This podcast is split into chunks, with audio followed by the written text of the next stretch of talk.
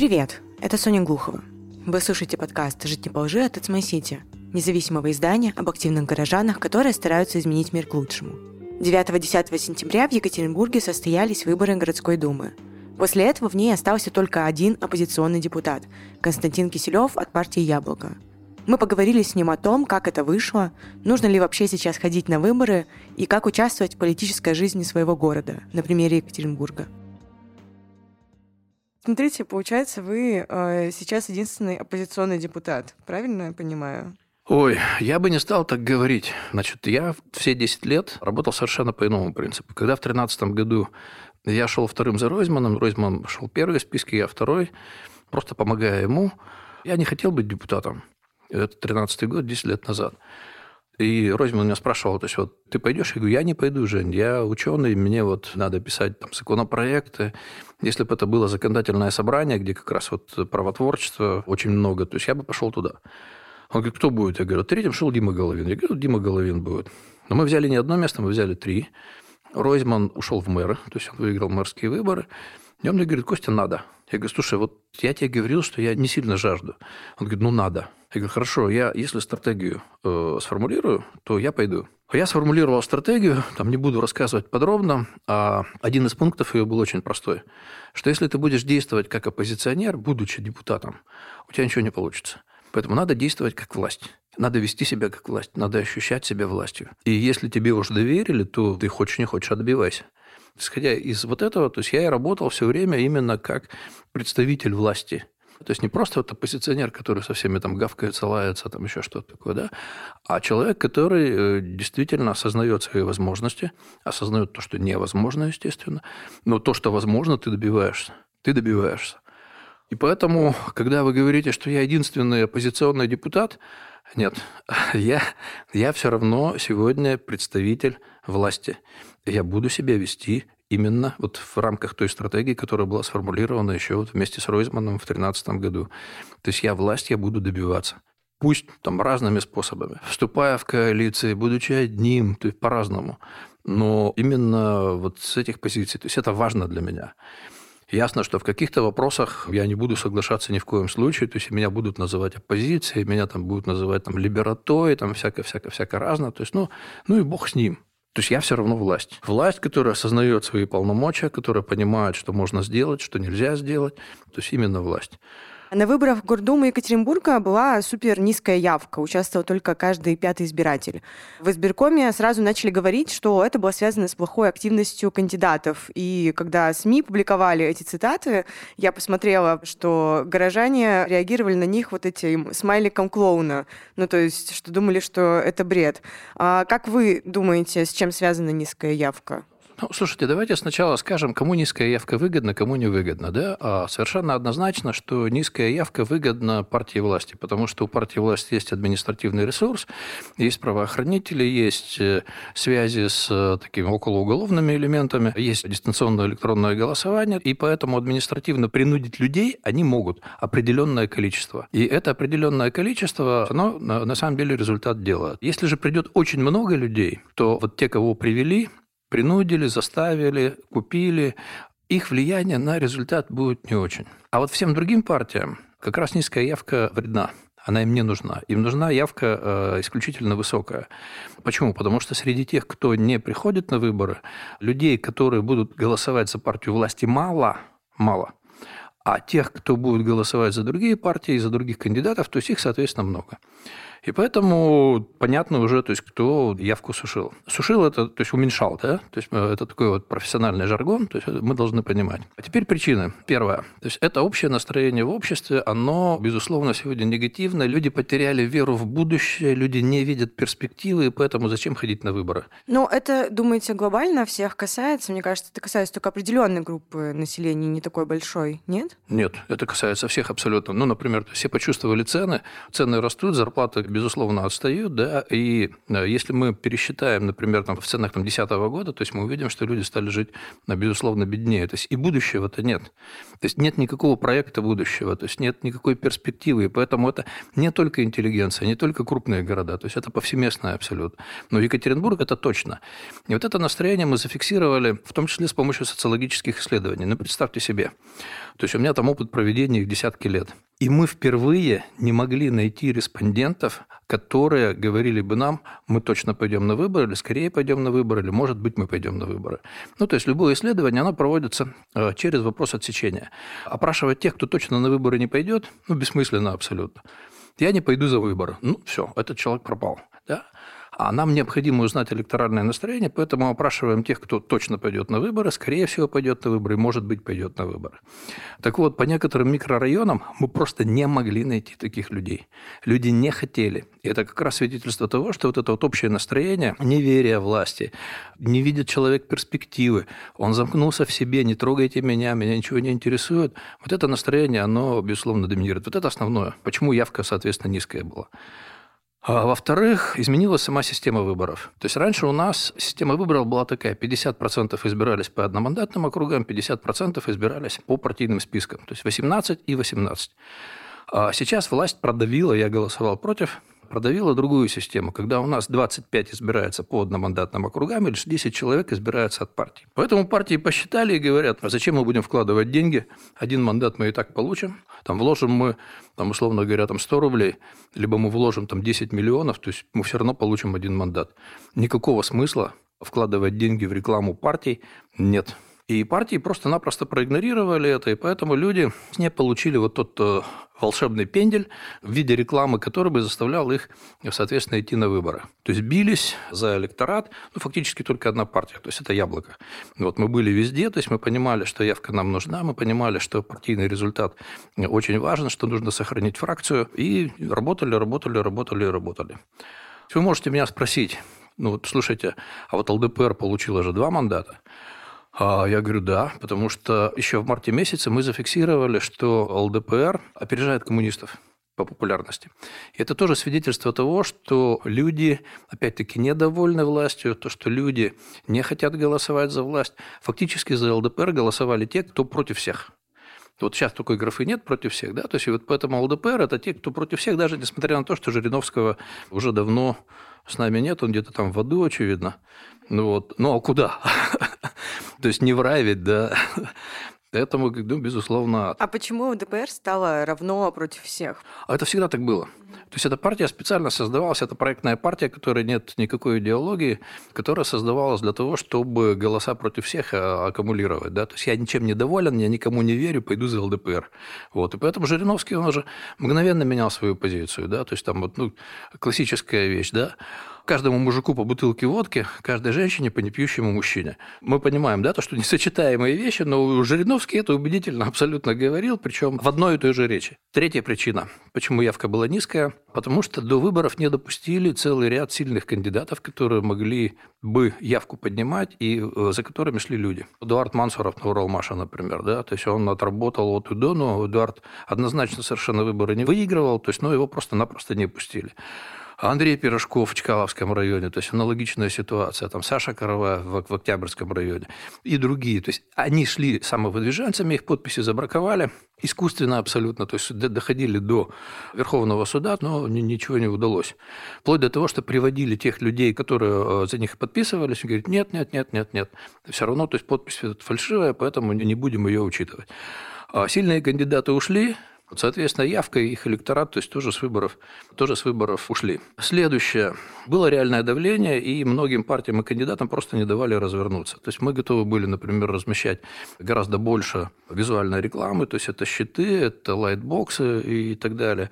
Но нам просто не дали. Почему? Потому что негласно вся эта наружная реклама, она согласуется в МУГИСО, то есть это Министерство по управлению имуществом Свердловской области, а МУГИСО говорит, мы не рекомендуем вам. Иначе мы в следующий раз там сделаем вам бяку. Нашлись ли несколько фирм, у которых были ограниченные, соответственно, площади, которые говорят, ну ладно, парни, мы разместим вашу рекламу, но мы понимаем, что ее будут срезать, мы понимаем, что будут калечить наши конструкции, поэтому ценник вам 1,3, 1,5, то есть больше, в полтора раза, вплоть до этого. Пятая причина – люди видели несправедливость выборов. Они, интересующиеся в том числе, они видели, каким образом работают суды. Они видели непропорциональность в рекламе. То, что одних больше, соответственно, у других меньше. Они видели, каким образом, каким образом работает полиция. То есть вот эта несправедливость, она говорит, ну все, от нас ничего не зависит, поэтому мы не идем. Следующая причина – это дистанционное электронное голосование, которое было активно очень по городу проведено, ну, агитация за него. И люди говорили, ну, вот все равно вот эти бюджетники туда придут, они все решат, и поэтому зачем мы пойдем на выборы? И ДЭК на самом деле а, не повышал явку, а, соответственно, понижал, потому что настроение, то есть были как раз то есть, в пользу того, что вот, да, от нас ничего не зависит, и поэтому мы на выборы не пойдем. Одна из принципиальнейших причин вот, о которой никто не говорит, но мы давайте упомянем ее. Это то, что не было рекламы в СМИ. У нас есть всего одно муниципальное СМИ. Это «Радио Город». Понятно, что слушают очень немного людей на самом деле. И только там мы размещали рекламу, ну, кандидаты, партии, и только там были какие-то дебаты. Единая Россия на них принципиально не ходила, то есть, ну, зачем дебатировать? Ого, я даже не знала про это. Ну, то есть, я читаю СМИ другие, и я вот даже не слышала про то, что у вас там были дебаты вот на радио «Город». Даже не слышала про это СМИ. Ну, вот видите, вы даже не слышали, да. А вот посмотрите телевизор, посмотрите все остальное, но не было же рекламы. Не было такой рекламы, которая, в принципе, должна быть. Ну, потому что одно всего муниципальное СМИ у нас – это вот это самое радио «Город». Это традиционная вещь, когда идут муниципальные значимые выборы, СМИшникам говорят, чтобы явку понизить, как раз говорят, вы не заявляйтесь на эти выборы, не выставляйте свои расценки. И чтобы непонятно было, с какой повесткой идут кандидаты, с какими программами идут кандидаты. Э, вот смотрите, у нас только ну, где Телеграм, ВКонтакте, там другие сети, там что-то такое было, а в реальных СМИ ничего не было ни в газетах, то есть ни тем более по телевизору. То есть это вот принципиальнейшая причина, которую власть тоже использует как раз для того, чтобы а, явку снизить. А думаете, это реальная причина? Потому что, мне кажется, сейчас очень много кто читает вот эти самые телеграм-каналы, интернет-издания, и намного меньше доверия сейчас именно к телевидению. Соня, вы наивный человек. Да? Конечно, тенденция такая есть о том, что вот наше с вами окружение, то есть я телевизор не смотрю уже много лет. Мне не интересно просто, что там идет. Если необходимо, я включаю интернет, ту или иную программу телевизионную, то есть я могу ее в любой момент посмотреть. Там фильм там или еще что-то такое. Но люди сидят у телевизора. Люди сидят у телевизора, тенденция идет в сторону электронных СМИ, тенденция идет в сторону, соответственно, телеграм-каналов, телеграм-аудитории, в сторону сетей, но большинство, конечно, телевизор. До сих пор. Я назвал целый ряд причин, и есть еще такие, знаете, то есть ценностные вещи. Власть подает выборы всегда, и это снижает явку, безусловно. Подает выборы как некий стресс. То, что, ой, на выборы тратится много денег, ой, выборы – это такое, такая штука, что вот переворот, туда ходят какие-то экстремисты, там еще что-то такое. То есть выборы – стресс. А в нормальных странах выборы – это норма. Выбор – это норма. Да? То есть выбор – это не подрыв устоев, это не подрыв системы, а это как раз сохранение системы и сохранение устоев. То есть чем более конкурентные, честные выборы, то есть тем, соответственно, система сильнее. Когда это все стрессы, говорят, ой, вот опять там эти все там набежали, там еще что-то такое там сделают, нет, вот поэтому, когда вам говорят, что выборы стресс, то есть вы говорите, нет, выборы это, – это норма. И еще одна такая идеологическая вещь, о которой я тоже давно очень говорю – нам вот через принуждение на госуслугах для дистанционного электронного голосования, принуждение, там обязательно сходи, потом отчитайся, предоставь отчет. То есть нас поддают выборы как некую обязанность. Да, то есть ты обязан сходить. На самом деле выборы – это право. Выборы – это право. А, ну, я продемонстрирую не на выборах, а вот на своей практике преподавательской. У нас студентов иногда заставляют писать конспекты. Если у тебя нет конспекта, ходить на лекции, то ты тогда не сдашь зачет, либо экзамены, вот только предоставив конспект, ты там что-то такое можешь получить. Я как-то решил поэкспериментировать. Прихожу и говорю, я запрещаю вам вести конспекты студентам. У меня в аудитории тишина, такая минутная. И все начинают осознавать, вы не имеете права, мы будем жаловаться. Я говорю, вот теперь вы поняли, что такое право, что такое обязанность. Ведение конспекта – это право. Вас никто не должен заставлять это делать. Это ваше право. Конечно, то есть это, это, это была шутка. То есть мне нужно было объяснить им разницу между правом и обязанностью. Вот выборы – это то же самое. То есть если мы почувствуем, что это наше право, то исполнение права, воспользоваться правом, это как раз влияет на явку. Да? То есть правом пользуются охотнее, нежели исполняют обязанность. Это абсолютно точно. Если тебя принуждают, ты нет, нет, нет, у тебя отношение уже такое. И вот эти две идеологические вещи, то, что выборы – это стресс, а на самом деле это выбор норма, а выборы – это не обязанность, а выборы – это право. Их надо просто осознать, а власть делает абсолютно противоположное. Мы боролись за явку, боролись за избирателей. И там, где кандидаты действительно работали, мы получили результат. Вот смотрите, у Яблока впервые 10 вторых мест. 10 вторых мест – это невероятно. Мы обогнали новых людей. Мы получили 9 с лишним процентов. Мы даже в ДЭГе в дистанционном электронном голосовании преодолели 5% барьер. То есть мы взяли почти 6. В это никто абсолютно не верил. Мы людям объясняли, работали и получили вот такой результат. А с нашей системой выборов, конечно, э, то есть мы всего одно место, вот, но это место дорогого стоит. То есть, думаете, это были удачные выборы для яблока? Да, для яблока это были, безусловно, удачные выборы. Почему? Потому что мы еще сломали еще одну вещь. Ну, помимо результата, помимо процентов, у яблока всегда было очень низкое электабилити. А, они все равно не пройдут. А, зачем за них голосовать? То есть, а, у них все равно маленький процент. И вот это вот electability – это уверенность избирателя в победе той или иной партии, того или иного кандидата. И вот это вот electability мы сломали не только в Екатеринбурге. Мы electability это сломали по всей стране. Потому что охнули-то все. То есть такой результат не давал никто. То есть там 9-10%, то есть это, это невероятно. Обойти партию спойлера, то есть это очень круто. И мне звонили знакомые аналитики, говорят, слушай, так ведь если бы не было вот этих спойлеров э, из новых людей, у которых кроме слова «новые» на самом деле нет ничего, никакой программы, так вы же были бы вторыми. Ну, потому что новые люди отписывают как раз электорат яблока. Я говорю, ну да. То есть мы бы обогнали абсолютно всех. То есть если бы не спойлерство, то мы обогнали бы и коммунистов, и ЛДПР, то есть всех-всех-всех-всех.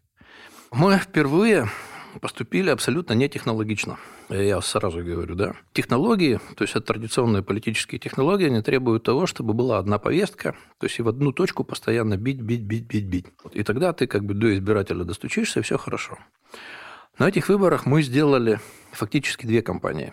То есть первая кампания, она шла под лозунгом «За мир и свободу». Вот мы ее называли «Зеленая кампания», то есть вот эта зеленая вся реклама «За мир и свободу».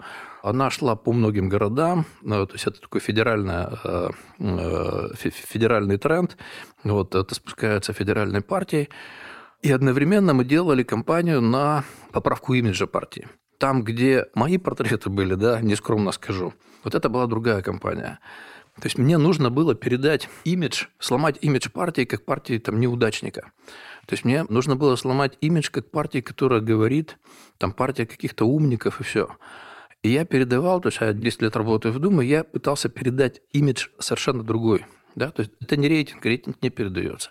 А имидж того, что вот эта партия именно ваша. А в качестве отправной точки мы взяли 2019 год, это защита сквера, и поэтому слоганы э, вот в этой компании, то есть ну, второй параллельный, да, назовем ее, а они были такие, это партия умных горожан, это партия храбрых горожан, и это партия свободных горожан. Как раз Екатеринбург – город бесов, Екатеринбург – город храбрых, Екатеринбург – город умных, то есть это возникло тогда. То есть и мы вот эту вот имиджевую точку, сквер – то есть мы ее взяли. А тем более, что как бы мне есть что сказать, потому что я все дни был в сквере вместе с защитниками. Председатель партии там, Коля Рыбаков тоже приезжал на один день, тоже ходил в сквер и, соответственно, тоже был с горожанами. То есть мы взяли вот такую имиджевую точку да, и э, сделали соответствующие слоганы. Умный, смелый, храбрый, свободный. И это сработало, тем более нам было э, есть чем отчитаться. То есть, ну, вот мне, во всяком случае, я был единственный депутат от «Яблока», и знаете, то есть мне очень многие люди говорили, слушай, если бы не ты, мы бы не пошли голосовать. И мы голосовали на самом деле э, за тебя, то есть а не за партию. И действительно удалось как бы ну, вот поделиться поделиться э, и влиянием, поделиться имиджем, сделать яблоко партии, вот, э, ну, действительно, такой прогрессивной партии. И знаете, то есть, ну, вот я очень горжусь, с одной стороны, а с другой стороны, это колоссальная ответственность. Ну, это как Человек-пауке. Большая сила, большая ответственность. Знаете, там сказал так дядя Бен. Да. Я дословно цитату не помню, но я понимаю, о чем идет речь. Да. Если ты один, а против тебя монолит, то практически невозможно что-либо сделать. Ну, а если Дума сегментирована, если представительный орган сегментирован, там есть разные интересы, то вот тогда возможностей много. Тогда ты можешь убеждать одних, вступать в коалицию с другими, там, договариваться о чем-то, там, ну и так далее, и так далее. А сегодня Дума менее сегментирована, то есть, нежели она была в прошлом созыве, но, тем не менее, возможностей меньше, но они есть. Но 27 из 35 мандатов ведь, да, достались членам партии «Единая Россия». А, значит, еще раз. Дума – это не политический орган. Муниципальная дума – это не политический орган. Там политики минимум. Мизер политики. То есть там хозяйство. Там масса лоббистских интересов. То есть вот эта дума, она будет гораздо более олигархичной, нежели была перед этим. Представители олигархата невероятное количество. И УГМК, и РМК, и Синара, там, и кого только нет. Да? То есть вот это олигархи. Понятно, что они спонсировали не просто так. Там коммунальное лобби – это огромная олигархическая структура. Спонсировали и проводили своих депутатов не просто так. То есть им, им необходим какой-то потом будет экономический выхлоп. То есть это совершенно очевидно. Далеко не все думают только о горожанах, о благе там, и так далее. То есть там в голове очень многих там масса тараканов, именно связанные со, со своей экономической выгодой. Но, тем не менее, они разные все равно. И эти интересы могут противоречить друг другу. Интересы одной группы могут противоречить интересам другой группы. И этим надо, этим надо каким-то образом пользоваться. А я боюсь, то, что вот сегодня но, но реально будет сложнее работать. Я боюсь, что Думу хотят превратить в какую-то декорацию. Поэтому, вот, когда идут разговоры о том, что вот назначим председателем вот этого, назначим вот этого, то есть и ты видишь, что человек без опыта, то есть может просто прийти и вот там светить лицом, разрезать ленточки и больше ничего не делать.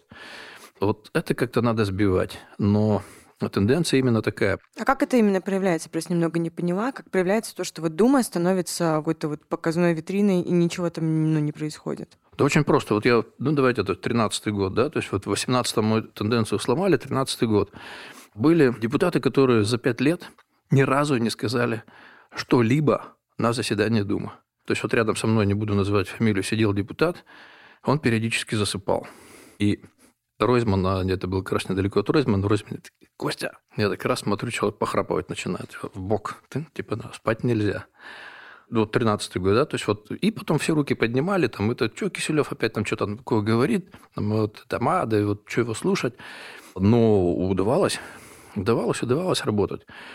Или второй пример. То есть вот есть у нас уже в созыве 2018 года есть депутаты, которые там занимают, казалось бы, хорошие должности, но это должности муниципальные. Директора, замдиректора, там школ, различных учреждений. Два года проходят ни одного слова. Просто ни одного слова. Потому что они понимают, что если они там что-то скажут против администрации, их там могут уволить, там могут с ними что-то сделать, то есть и все. Это люди, встроенные в вертикаль, и то, что они говорят, обещают вот на выборах, э, на самом деле в Думе это не реализовывается, потому что то есть, ну, они реально просто подчинены. Ну вот есть такое. То есть такое идет уже вот 10 лет, получается? Нет, такое идет гораздо дольше. Угу. Такое идет гораздо дольше, это с самого начала. То есть, ну вот еще раз говорю, Дума прошлого созыва, она была боевая. То есть мы забирали полномочия на себя, ну буквально затягивали в том числе экономические полномочия, политические полномочия, кадровые полномочия. И это удавалось. Ну, в конце концов, то есть, когда мы были недовольны Высокинским категорически, то есть, ну, по факту, то есть, мы его сняли. То есть, я был фронтменом этой компании, Ко мне говорили, Костя, сам все правильно, Константин Викторович, то есть ты молодец, мы за тебя, то есть время придет, то есть мы там примем решения какие-то. То есть, ну, вот и тогда губернатор принял решение, поняв, что все уже работать Высокинский не сможет, и он его отправил на повышение, то есть, ну, фактически снял через повышение. Вот это было. То есть, ну, Дума была тогда застрельщиком. Это Дума, извините меня, то есть, ну, от прошлого созыва на, то есть мы отстояли, например, в том числе, да, то есть мы отстаивали, например, шартаж от застройки Баден-Баденом. То есть, когда эта ситуация возникла, я пришел к Володину Игорю Валерьевичу, председателю Думы, говорю, Игорь, просто так это оставлять нельзя. А хорошо, что делаем? И мы сделали три заседания, точнее, четыре даже.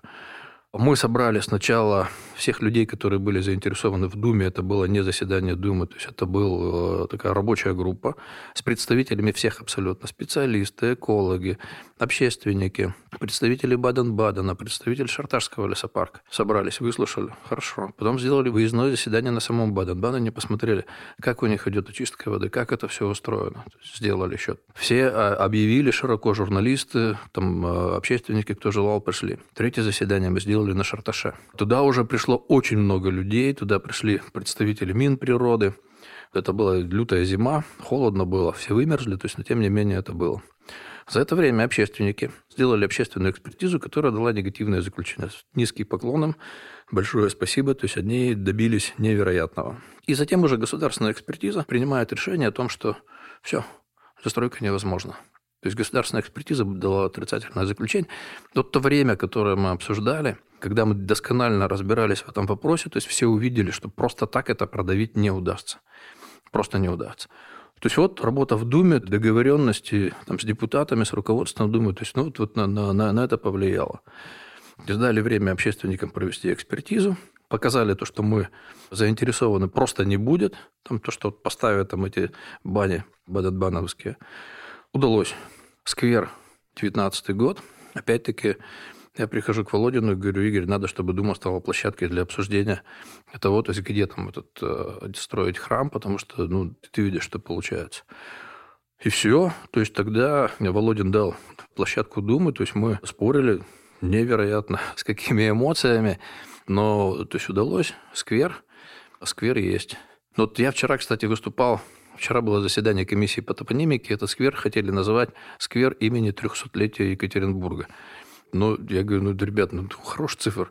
Там 50 лет в ЛКСМ, 22 съезда, там, да, там, столетия, там еще чего-то. То есть, ну, ну, что за бред?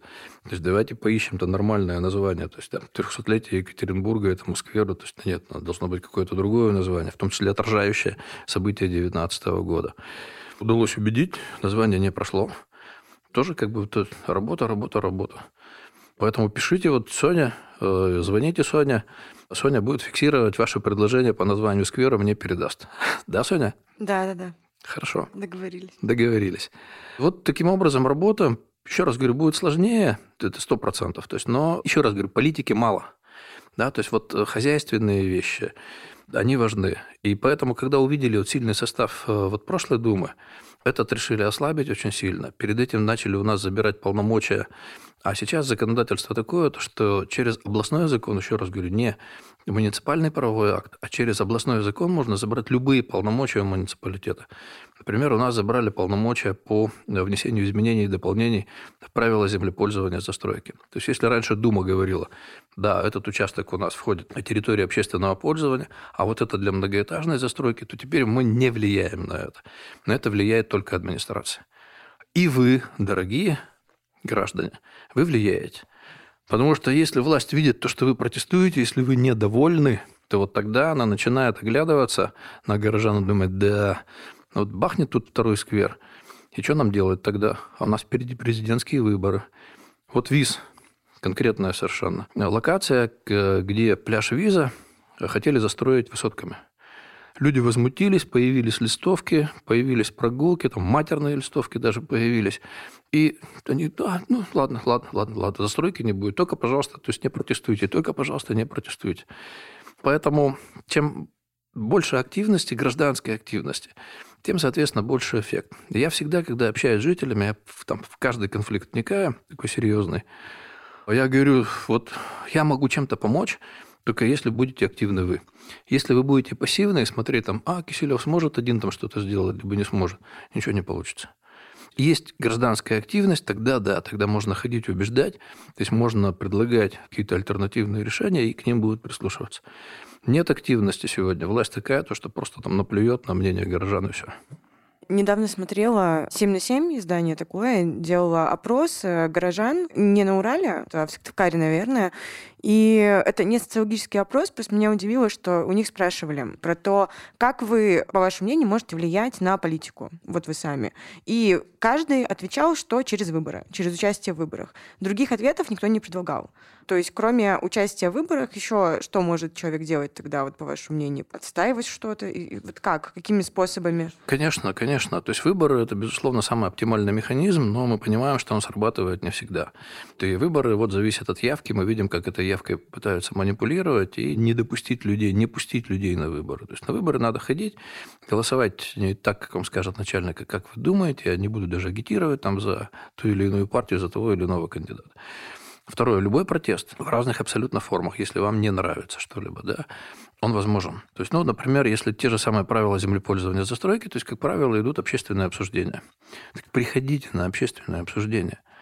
Вот по визу прошли общественное обсуждение, пришло 92 человека, немного.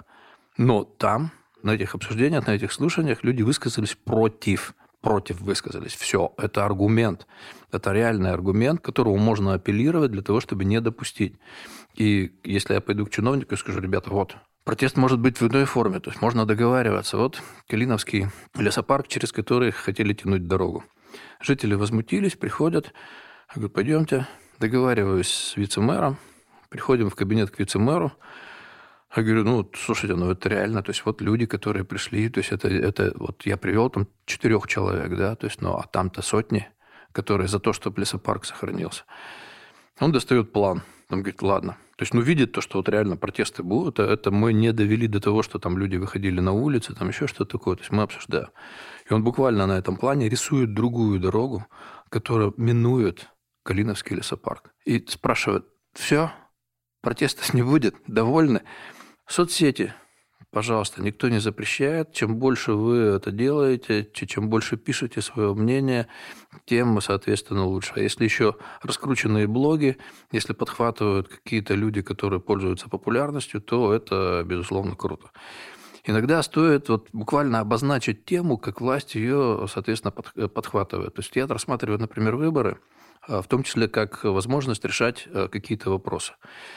Слово оно очень много значит. И поэтому, когда меня спрашивают, как можно добиться, говорите, не молчите, действуйте, не молчите. Власти дико боятся листовок.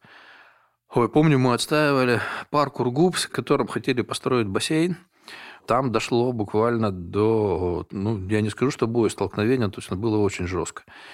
И люди, когда начали клеить листовки, вот тут вообще все возбудились, потому что листовка – это уже не один человек.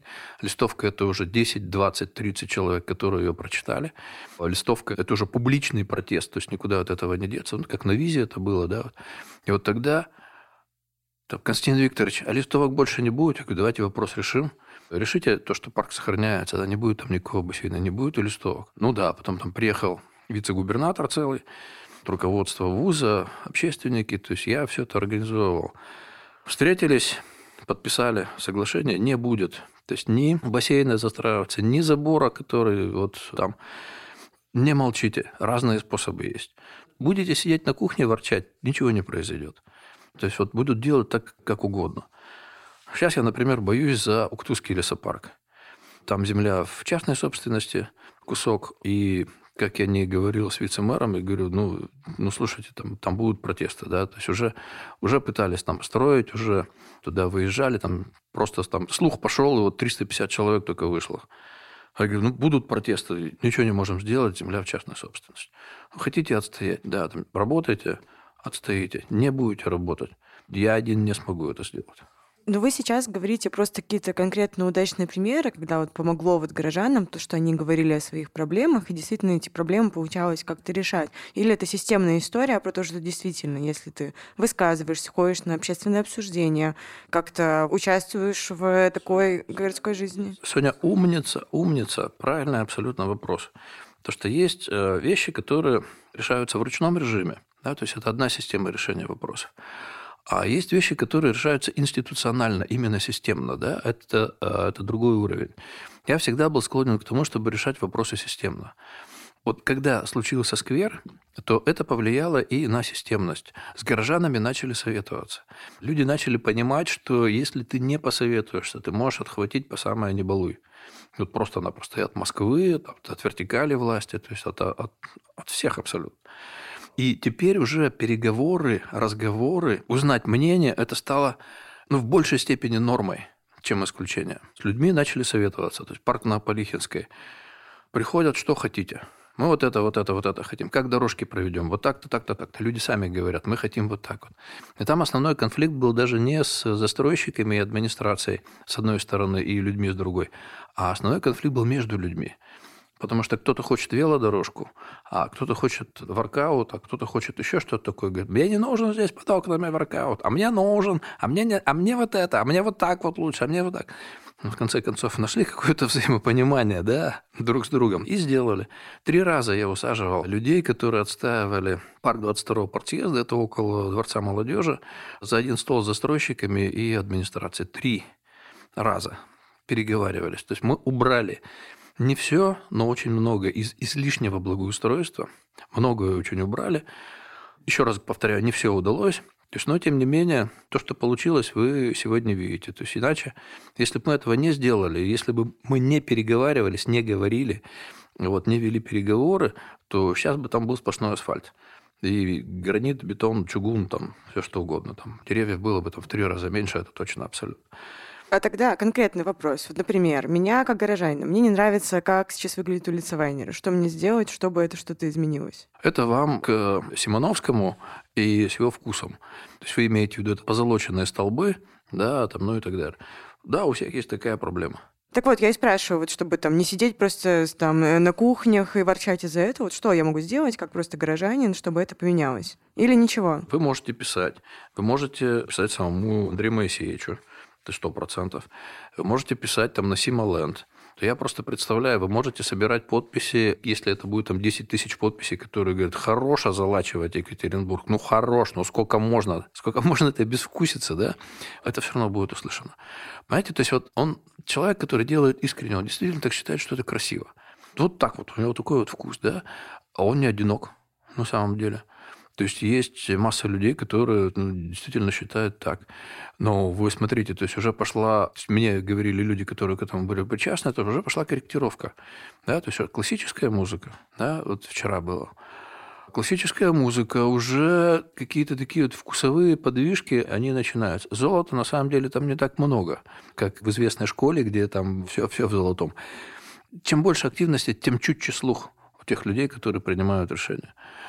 Вот, поэтому пишите, организуйте на имя Симоленда, там, завалите Симоленд там, письмами о том, что хорошо залачивать Екатеринбург, или там, э, создайте там группы какие-то. То есть... Ну вот, да, я про это, я, у меня поэтому вот такой диссонанс внутренний. То есть мне нужно писать именно не куда-то в администрацию города, а прям конкретно бизнесмену. И туда, и сюда, конечно. Всем гостям подкаста мы предлагаем поразмышлять о том, что для них значит жить не по лжи. Подкаст называется «Жить не по лжи». Мы в каждом выпуске выводим такую формулу, ответ на этот вопрос. Знаете, вот очень трудно жить не по лжи в наше время. Очень много запретов, и очень страшно жить не по лжи.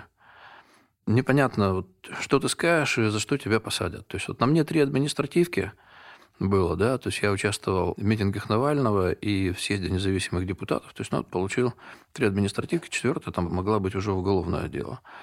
Страшно для меня было вот не по лжи. Так, чтобы там вот, ну, особо там поджилки тряслись, нет, конечно, да, то есть, но мне приходилось быть осторожным, да. Вот сегодня, если вы хотите жить не по лжи и делайте хоть что-то, делайте хоть что-то, да, берегите себя, но хоть что-то надо делать. Иногда эзоповым языком, не всегда его считывают. Иногда не всем, но близким. То, что вы думаете, скажите. Спорьте, спорьте. Доказывайте свое. Доказывайте свое, на своем стойте. То есть, не, если у вас есть аргументы, то есть мнение ни в коем случае не меняйте. Поэтому критически оценивайте то, что вы видите с экранов телевизоров, там, из радио, точек каких-то. И самое главное – пожалуй, вот что для меня жить не по лжи, это думать. Это думать, постоянно думать, оценивать, не принимать на веру, не принимать на веру. Думайте. Думайте хорошо, думайте логично. И тогда лжи не будет. С вами был подкаст «Жить не по лжи» от My City.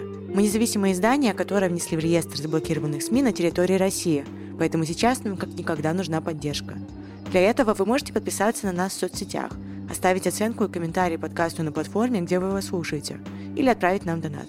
Все ссылки ищите в описании выпуска.